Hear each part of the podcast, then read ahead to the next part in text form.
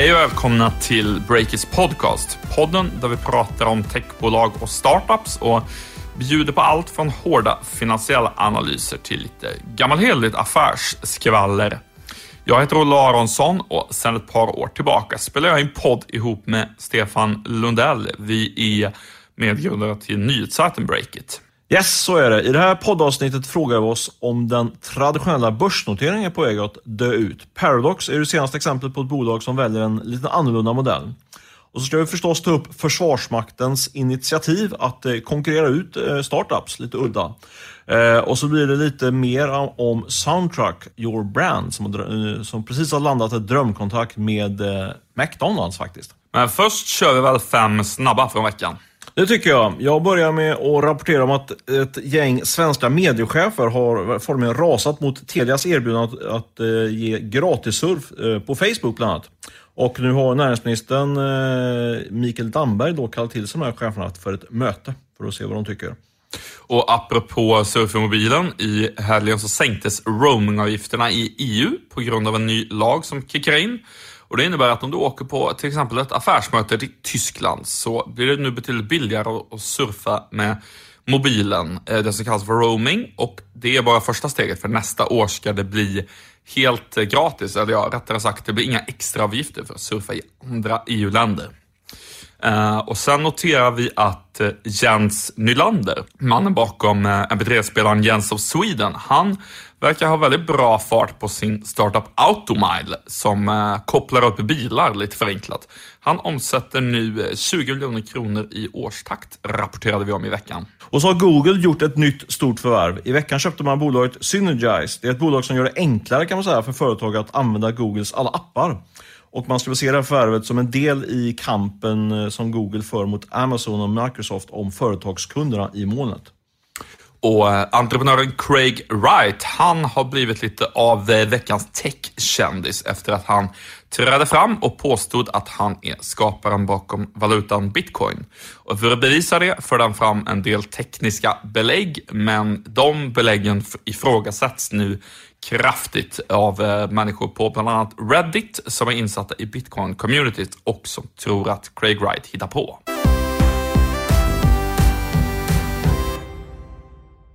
Vi sponsras denna vecka av Miss Hosting, företaget som inte bara erbjuder allt du behöver för att dra igång en sajt, utan som också är en supporter till oss på Breakit. Så är det. Miss Hosting erbjuder ju sajtbyggarverktyg, hosting, domänman och så vidare. Men det är också så när du blir kund där på Miss Hosting så hjälper det också indirekt oss här på Breakit att finansiera den journalistiken som vi gör. Precis, och gå in på misshosting.se för att läsa mer om deras erbjudanden. Tack Miss Hosting för att ni sponsrar Breakits podcast. Vi är ju på väg att få ett nytt techbolag på Stockholmsbörsen, spelföretaget Paradox. I veckan valde bolaget till sist att avslöja värderingen och levererade ett eh, konkret prospekt om börsplanerna. Och vi ska givetvis eh, göra en ordentlig genomgång av företaget. Du har ju läst eh, prospektet sida upp och sida ner, eller hur? Ja, faktiskt. Igår kväll. Uh, det, det, är ju alltid spännande tycker jag när man får ett nytt liksom, techbolag till Stockholmsbörsen. Det är alltid en fest. Alltid en fest att kolla hur mycket, mycket ägarna cashar in, tycker jag. Men det kanske säger mer om mig som person än uh, nyhetsvärdering. Det, det, är ofta den bästa um, kvällstidningsvinkeln på, på en börsnotering kan man säga. Så är det lite grann. Men du, om vi ska vara lite mer seriösa, det är väl seriöst det också att ha koll på vad, hur ägarbilden ser ut. Men beskriv, vad gör Paradox lite mer i detalj? Uh, Paradox gör strategispel och uh, rollspelsdatorspel för PC. Uh, alltså för vanliga datorer, till skillnad från, ja, de, de sysslar inte så mycket med spel i mobilen då, till exempel. Och den stora hitten det är ett stadsbyggarspel som heter Cities Skylines som påminner inte så lite om klassikern SimCity. Men det är i princip att man är stadsarkitekt och bygger upp en hel stad, va? visst är det så? Yes. Och uh, man kan väl också säga att uh, till skillnad från många andra spelföretag så har ju Paradox en målgrupp som är uh, män också, precis, precis som um, det vanligtvis är, men de är lite äldre, lite trognare och lite mer betalvilliga kunder som ofta är över 25 år. Så att de har inte lika stor tyngdpunkt på till exempel tonåringar som en del andra spelbolag har i sin målgrupp. Och det innebär ju att det blir en väldigt eh, trevlig affärsmodell. De har ju stora intäkter. Men om vi tittar lite grann på, på ägarbilden som jag var inne på till att börja med här. Vad, vilka är det som äger bolaget idag? Jo, eh, Fredrik Wester och investmentbolaget Spiltan. Det är Fredrik Wester är grundare utav bolaget? Ja, han är inte grundare. Han är VD och um, eh, han köpte in sig väl tidigt i Paradox. Det var ju ett inte alls så stort bolag som han kom in och jobbade på operativt och tog över datorspelsdelen och sen eh, köpte han ut eh, övriga där. Så han är inte grundare från början, men han är okay. den som har... Men den som har byggt upp det kan man säga? Ja, precis. Ja. Eh, så kan man säga. Och investmentbolaget eh, Spiltan då, det, det, är liksom, det, det, är de två riktigt stora ägarna. Eh, och Väster Wester kommer nu även, efter att han då cashar in 200 miljoner i samband med den här eh, noteringen, så kommer han fortfarande ha eh, exakt 33,3 procent, en tredjedel av aktierna i bolaget. Och sen är det lite andra spännande finansmänniskor med där på ägarlistan. Vi har till exempel Peter Lindell som är en av de som driver Right Ventures. De är ju även investerar i bland annat Mathem till exempel. Och de eh, äger aktier i Paradox för en bit över 350 miljoner kronor. Eh, de ehm, säljer ju eh, av lite grann i noteringen, men det är ju en sån aktör som man skulle kunna fråga sig, kommer de sälja mer snart? Ja, en annan fråga. Intressant är ju när man tittar lite längre ner i ägarlistan, ofta fokuserar man ju på de största så här, men jag grottar lite mer så i prospektet och det är ganska intressant att se tycker jag hur liksom det finns en tre, fyra personer som Även om de inte är någon, liksom några kända personer i bolaget, så i ledningen är det några som ja, blir mångmiljonärer genom det här. Mm. Eh, till exempel finanschefen och den operativa chefen. Eh, de säljer ju alla för sådär sisådär 15 miljoner kronor var och sen har de kvar sådär 30-40 miljoner aktier för motsvarande den summan i, i bolaget efteråt. Men det är många potentiella affärsänglar som skulle kunna eh, investera i nya bolag och kanske starta nya bolag med den där grundplåten som de får nu när de säljer av lite Paradox-aktier. Om du inte köper en stor, en normalstor eh, lägenhet i innerstan, i Stockholms innerstad kan man säga.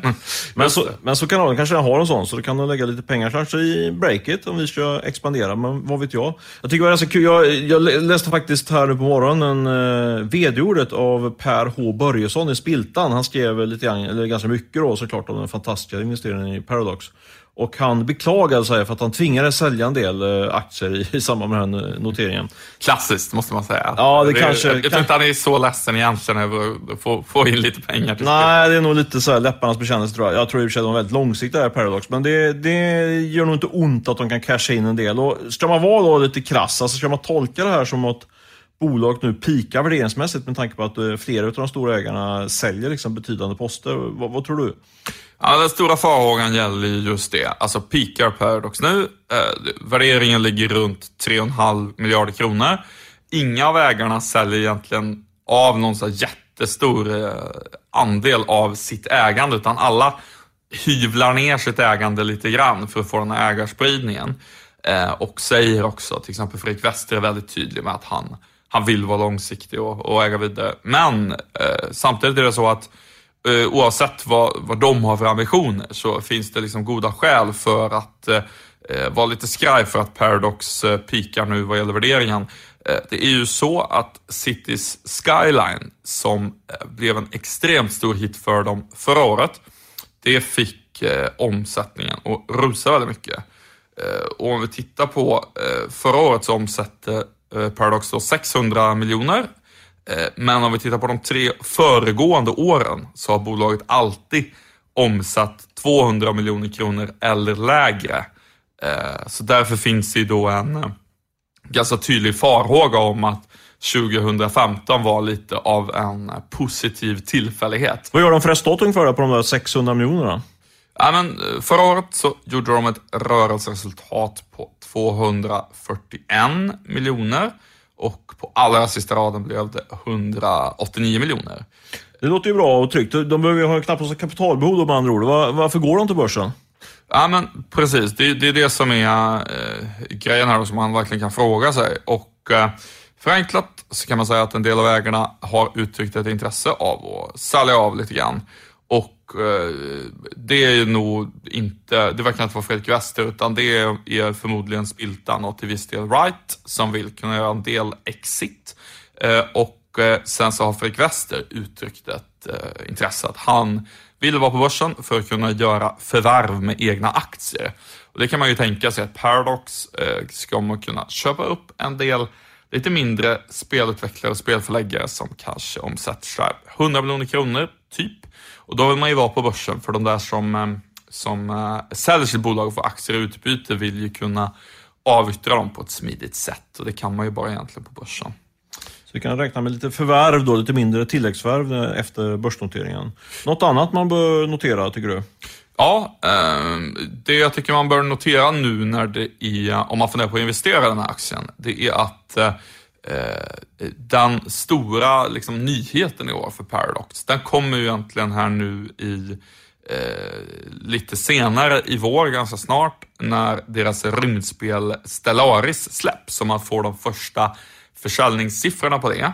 Eh, det är lite förenklat är det ju så att om försäljningen stack iväg och liksom trefaldigades från ett år till ett annat eh, förra året, eh, så skulle man ju kunna säga, ja fast Eh, de kanske når 600 miljoner omsättning i år igen, men det bygger på att Stellaris blir en stor hit och då är det nämligen så att den här teckningstiden är ganska lång och det kommer förmodligen finnas lite indikativ, eh, indikativa data på hur det går för Stellaris i eh, slutet av den här teckningsperioden. Så att eh, oavsett om man liksom funderar på att investera eller inte så kan det vara Eh, en ganska smart idé eh, enligt folk jag har snackat med som funderar på att investera också. Att eh, de har i princip sagt att ja, men vänta tills man har lite mer data och så tittar man på att teckna sig någon, någon gång mot slutet av, av teckningsperioden så har man liksom mer, mer och bättre information. Så är det, och det har ni koll på på breaket kommer du få den första informationen, eh, mitt stalltips. Så har koll på hur, hur, hur den första indikativa försäljningen går för rymdspelet Stellaris, så kan du bestämma om du, gör, om du kör köp eller sälj på den här aktien. Men du, ur ett techperspektiv kanske den mest intressanta aspekten med, med den här noteringen är att den görs på ett lite annorlunda sätt. Eh, du har ju en liten spännande spaning om det, kan du inte berätta? Jo, eh, jag tänkte sticka ut hakan och spå den Underbart. traditionella börsnoteringens död. Eh, det är ju så att Paradox de kör sin notering via Peppins, som är en typ crowdfunding-plattform deluxe, skulle man väl kunna summera den som. Eh, och med hjälp av Avanza. Och Avanza ska man då säga, de brukar aldrig få hålla i så här stora börsnoteringar annars, utan det brukar vara typ SEB eller Carnegie eller någon annan av storfräsarna på stan som gör det. Um, det är väl lite grann också i, i Spiltans anda. Spiltan är ju storägare och de älskar ju att, att hålla i kostnaderna. Jag läste som sagt eh, Spiltans årsredovisning och gjorde en stor poäng av att eh, Eh, Per-Ove Börjesson gjorde stor poäng att han skrev själv och de, eh, de var väldigt kostnadsmedvetna på alla håll och kanter. Warren Buffett är ju hans stora förebild. Så det är ja, lite, man, man, det, Spiltans eh, filosofi går väl igen lite grann i den här noteringen. Det var, var det inte så också att den här Peppins noteringen, det, det kommer första, första liksom avstämningen där på Ja, men hur, exakt. Hur det gick där. Precis, det var också lite ovanligt. Det var så att eh, Paradox hade, vilket eh, jag har aldrig hört talas om tidigare vid någon svensk börsnotering, så hade de öronmärkt aktier för 20 miljoner kronor till deras fans. Eh, vi som då kunde... Alltså Paradox-fans? Ja, alltså spelfans. Eh, via ett lösenordsskyddat förfarande. Eh, och de tog slut väldigt snabbt, de aktierna. En kvart tror du va? Det var, ja, ja, precis. fantastiskt. Ja. Och, och, precis, och hela den där poängen med att, att jobba på det här sättet med Eh, Eh, en del av, av aktierna eh, eller till och med hela noteringen. Det tror jag kommer bli allt mer populärt när techbolag eh, går till börsen. Var det inte Google lite grann gick i, i, i eh, framkanten här? För deras notering, det var ju några år sedan nu, men deras notering var väl också lite ett sätt då, där man såg en illustration av hur man rundar de här dyra eh, investmentbankerna. Eh, Goldman Sachs och så allt vad de heter. Goldman Sachs heter de. Här. Exakt, ja men precis. Eh, traditionellt så lägger man ju en hel del pengar på det vid en börsnotering. Sjukt mycket pengar brukar ja. Det kan ju vara hundratals miljoner alltså på stora, inte i så här fall då, men ändå. Liksom. Det, är ett, det är betydande antal procentenheter. Verkligen, och det är alltså då de personerna som ska, eh, lite förenklat, se till att värderingen blir så hög som möjligt och dessutom agera aktiemäklare och liksom, eh, sälja på folk lite större aktieposter före noteringen så att det liksom ska bli en, en bra notering och eh, bra ägarspridning, eh, gärna att aktien ska gå upp en del första dagen och sådär. Eh, och när Google noterades, eh, det är ju ganska länge sedan nu, men då valde de att runda rådgivarna helt eh, och hållet. Och så gick de liksom direkt till börsen med ett budgivningsförfarande. Alltså så som börsen funkar efter en notering egentligen. Att folk lägger bud på aktier och sen får man utifrån utbud och efterfrågan se vilket pris det blir. Och det är i princip det som Peppins-delen av den här noteringen som, som Paradox gör, den blir ju i princip på det sättet. Jag tycker det känns som ett rätt spännande och innovativt sätt faktiskt att ta sig till börsen. Vad, tycker du? Alltså, är det billigare jämfört med vanligt? Då? Ja, det utgår jag absolut från att det är. Ja. Och, och, det är ju helt enkelt för att det är en mycket mer automatiserad process. Och egentligen så är ju den traditionella börsnoteringen, hur den ser ut, det är ju en extremt odigital... Eh, alltså, det är ju fortfarande då att folk sitter och ringer runt och det är mycket liksom... Den är, den är odigital och den, och den är väldigt odemokratisk också. Alltså det, de gynnar ju, alltså har man en bra notering så gynnar man ju sina stora investerare. För det är ju alltid så att, eh, att småspararna liksom missgynnas i, i den typen av stora processer. Men i det här fallet är det tvärtom lite grann då, att man går så till, till de hardcore-fansen. Det är ju sympatiskt tycker jag. Precis, och det är så Paradox har tänkt också. För det finns mycket eh, klagomål, till exempel när Tobi gick till börsen. Då var det ju väldigt många som ville ha stor tilldelning som det heter vid noteringen. Men de flesta fick typ aktier för nästan ingenting. Eh, Leo Vegas, sant exempel, folk fick för typ tusen spänn och ville ha jättemycket mer. Och då är det klart att de som ändå får hyfsat stor tilldelning, det är ju eh, Eh, du har lite större investerare som kan tinga det. Så att eh, om man vill använda ordet demokratisk, eh, vilket man i och för sig kanske ska vara varsam med, så är det här i varje fall mer demokratiskt än, någonting annat i samband med, med börsnoteringar. Och jag tror att andra techbolag kommer ta efter det här. Vi ser ju redan nu att typ Uber, som man traditionellt sett så borde ju de liksom gå till börsen nu, men de verkar ju inte vara särskilt intresserade av det egentligen. Och då, skulle, och då tror jag att det delvis beror på att eh, ja, men grundarna kanske tycker att det är jobbigt med den traditionella miljön, det är enorma regleringskrav i den börsmiljön och dessutom så eh, varje kvartal så får man en jäkla massa tuffa frågor om hur senaste kvartalet gick och som grundare kanske man vill fokusera på annat lite mer långsiktigt. Därför... Men hur menar du att det, att det är att Uber så att säga tar efter Paradox? För Paradox hamnar ju de facto på på börsen, eller hur? På First North. Mm. Ja, men så är det absolut. Eh, men dels kan man då säga att First North har inte lika höga krav som den vanliga börsen. Eh, och sen så är ju själva då förfarandet lite annorlunda. Men vad jag tror den långsiktiga spaningen, den är ungefär så här. Det borde eh, på ett eller annat sätt upp, uppstå alternativa handelsplatser någonstans mitt emellan Eh, det så som det är idag, eh, där Spotifys eh, handel faktiskt handlas i den här gråhandeln och bolaget har inte velat gå till börsen än. Någonstans mellan det och den stora traditionella börsnoteringen med all dokumentation och alla regler och allt som är kring det. I grund och botten, så det som till exempel Peppins gör, bli, skulle ju kunna, om Paradox bara hade listat sig på Peppins, kunnat bli en sorts mellanting där. Mm. Att man har en mer transparent plats där man kan ta in nya ägare och sälja av och så vidare. Men man hamnar inte riktigt i den här traditionella reglerade miljön. Eh, och, och, det tror jag att, om vi tar då Uber som exempel, så om det fanns en sån mer digitaliserad och eh, lite mer kravlös miljö som de kunde gå till, då tror jag att om man är grundare till Uber och det fanns en sån seriös marknadsplats att lista, lista sig på, så är liksom det steget lite enklare och kortare och därmed troligare än en traditionell börsnotering. Ja, intressant. Jag, jag vet inte, och billigare jag... ska vi säga också. Ja, precis. Det är egentligen det jag skulle vilja knyta, knyta mig fast vid. För jag tycker egentligen inte att det är något bra trend om du skulle få rätt i den spaningen, att det skulle bli mer någon form av mischmasch mellan eh, riktigt noterad miljö och eh, onoterad miljö. Det är jättebra tycker jag, det här initiativet då, att runda de tunga stora investmentbankerna och spara in pengar för, för ägarna och eh, även sprida ägar, eh, mer, mer demokratisk ägarspridning skulle jag vilja kalla det. Eh, men däremot tror jag inte så bra att man, att man får den här liksom halvnoterade miljön. För en, eh, en eh, synpunkt som jag har tagit in eh, de sista veckorna, just, det är ju just den här omfattande gråhandeln i, i Spotify och andra svenska techbolag, det blir ju liksom eh, någon form av legaliserad insiderhandel där. För man kan ju liksom göra en massa insider, alltså ju, man kan ju eh, springa på folk på, på, som har insyn i Spotify eh, och på det sättet göra, göra smarta klipp helt enkelt utan att, ja det är helt lagligt. Så går det inte att göra på, på en börs liksom. Där, får, där är det mycket mer restriktivt med informationsgivningen. Och där tror jag, i och med att eh, till exempel en Spotify-aktie som är så himla spridd idag, där tror jag det finns uppenbara risker att vissa gör väldigt dåliga affärer. Kommer du aktien på för låga nivåer medan andra liksom fyndköper och, och vice versa. Så det där är väl... Eh, ja. Relevant invändning tycker jag absolut. Ja. Eh, också bra, eh, bra rubrikterm där. Spotify, gråhandeln i Spotify legaliserad insiderhandel. Ja, det var, tyckte jag också var en bra rubrik som jag fick eh, mig eh, serverad här för, för ett par veckor sedan på en person som, som bedriver en hel del handel i den där aktien.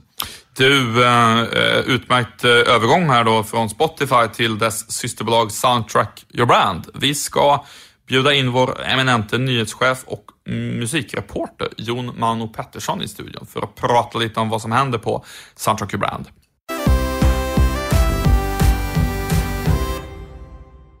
Välkommen in Jon. Tjaba. Hej. Du, eh, vi ska prata om Soundtrack Your Brand, bolaget mm. som mm. är, eh, Eh, vad ska man säga, som Spotify för företag ungefär och som också har Spotify som ganska stor delägare. De tog ju in 30 miljoner kronor i ny finansiering nu i veckan eh, och det var lite mindre än den förra rundan de tog in. Vi kan väl börja där. Hur ska man tolka att den här rundan var lite mindre än förra? Ja, jag tror inte man ska tolka det som en, eh, kanske som en runda överhuvudtaget. Man ska nog mer se det som en tillfällig finansiering i, i väntan på den riktiga stora rundan som komma skall. Eh, jag tror inte man riktigt hade tid eller möjlighet att eh, satsa stort på den, den riktigt feta kapitalanskaffningen utan man man jobbar just nu med att landa lite tunga kunder i USA istället och har valt att skjuta lite på den stora rundan. En eh, bryggkonvertibel som de säger på, på investmentbankerna. Precis, med tråkigt språk säger man så. Ja. ja. Eh, du, de ror ju i land en eh, deal med McDonalds då. Hur, hur ser den ut och vad betyder det för Soundtracker Brand? Uh, det är en väldigt viktig deal för Soundtracker Brand tror jag. Uh, potentiellt är det den bästa möjliga affären för dem. McDonalds är ju ett av världens största varumärken och bland en av de största kedjorna i hela världen.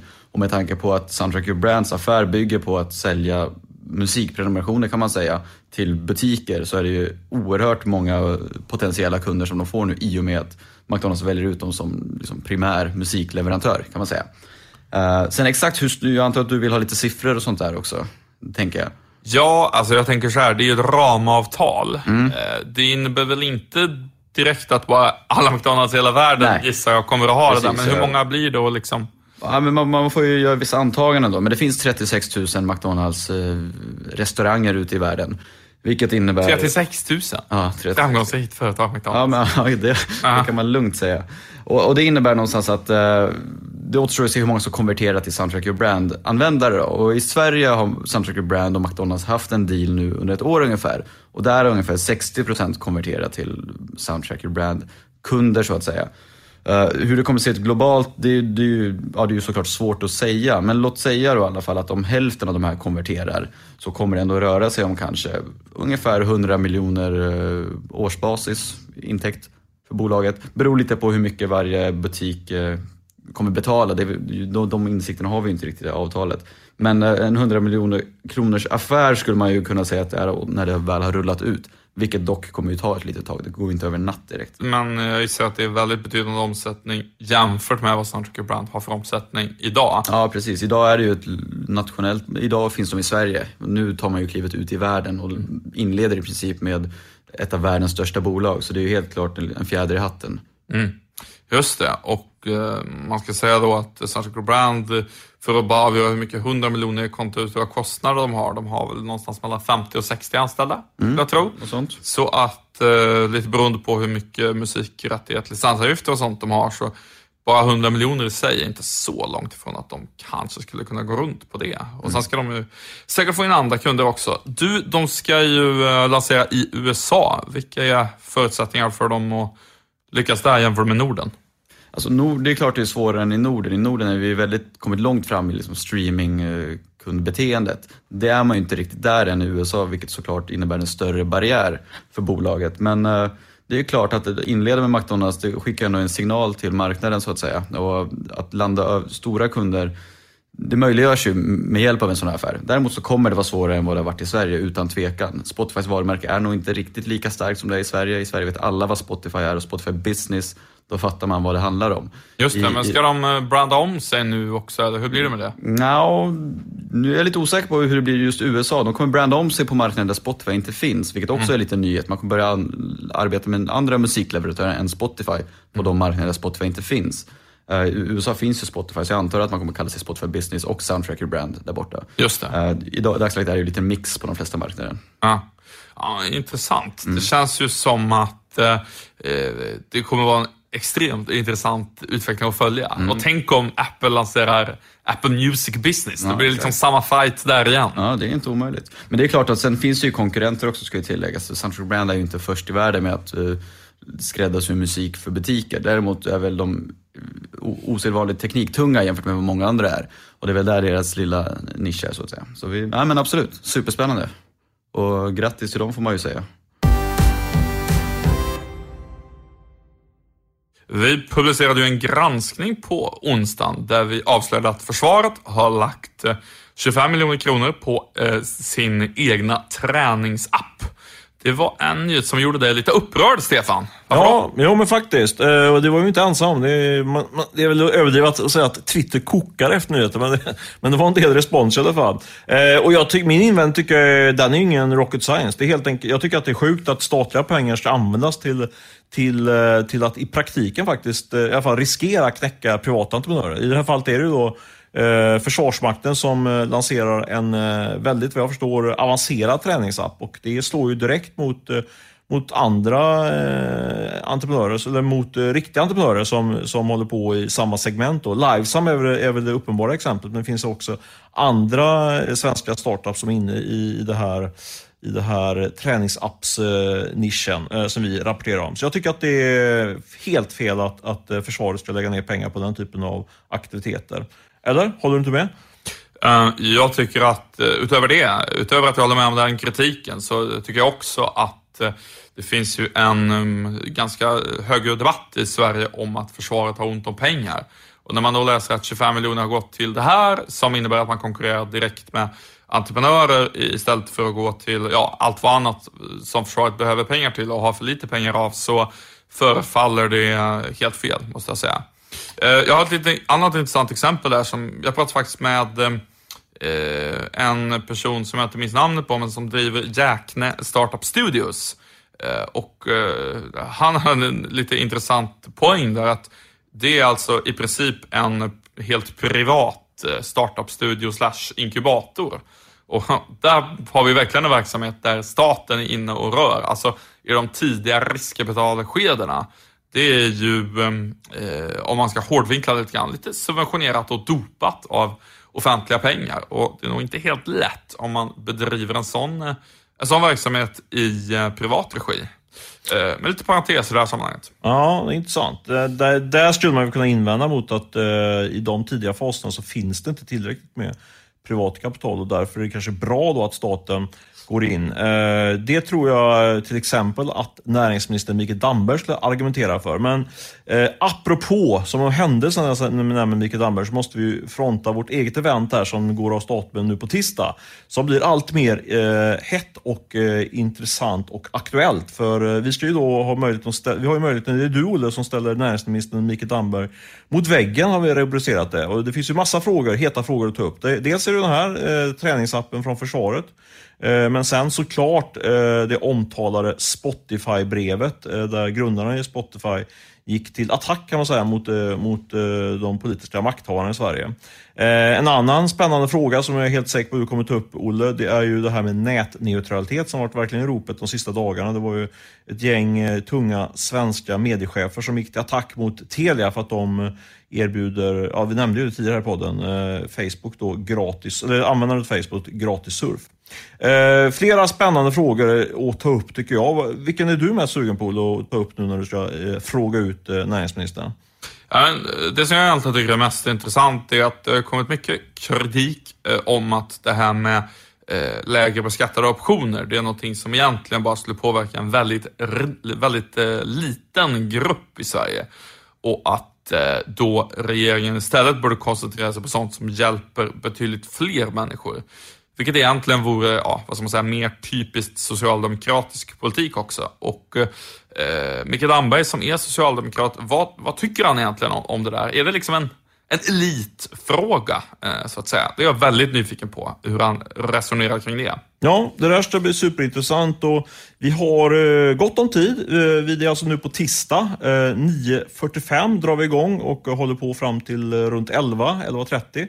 Vi bjuder faktiskt på en liten en lunchmacka och vi håller till på Sub 46 på Regeringsgatan 65. Jag repeterar det. 9.45 drar vi igång på Sub 46 på Regeringsgatan 65. Eh, och vill du vara med på det här eventet, då har du alltså möjlighet dels att höra på Olles eminenta utfrågning, men du har också möjlighet att ställa egna frågor. Vi har eh, avsatt en hel del tid för det. Eh, då ska du anmäla dig till eh, följande adress, event.breakit.se. Alltså event.breakit.se. Gör det. Det är begränsat antal platser så ni får skynda er. Eh, ni vill inte missa det här som alltså går av stapeln. Det har redan börjat dras in anmälningar, så det gäller att vara snabb. Ja, men precis. 10 maj ska vi säga. Tisdag. Så det är snart. Ni får skynda er. Eh, och ni ska säga också att ni heller inte ska eh, missa den andra delen i vår serie Digitala tänkare som vi gör i samarbete med Unibet. Den kommer snart. Eh, den tv-intervjun som vi har gjort med eh, Jane Valerud den här gången. Precis, det har eh, planerat publicering till denna helg. Eh, podden kommer ut här på torsdagskvällen. Så då har ni någonting att se fram emot eh, till helgen också. Det är härligt. Yes. Ska vi avsluta den här podden eller vad säger du? Ja, men det är väl läge för det. Men innan vi gör det så måste vi ju såklart tacka alla er som har lyssnat, men också Beppo ljudproduktion som klipper och producerar den här sändningen på länk från Södermalm i Stockholm. Själv sitter vi inne i city. Tack Beppo ljudproduktion. Ja, och eh, sen hörs vi nästa vecka alla poddlyssnare. Ha det gott tills dess. Ha det bra.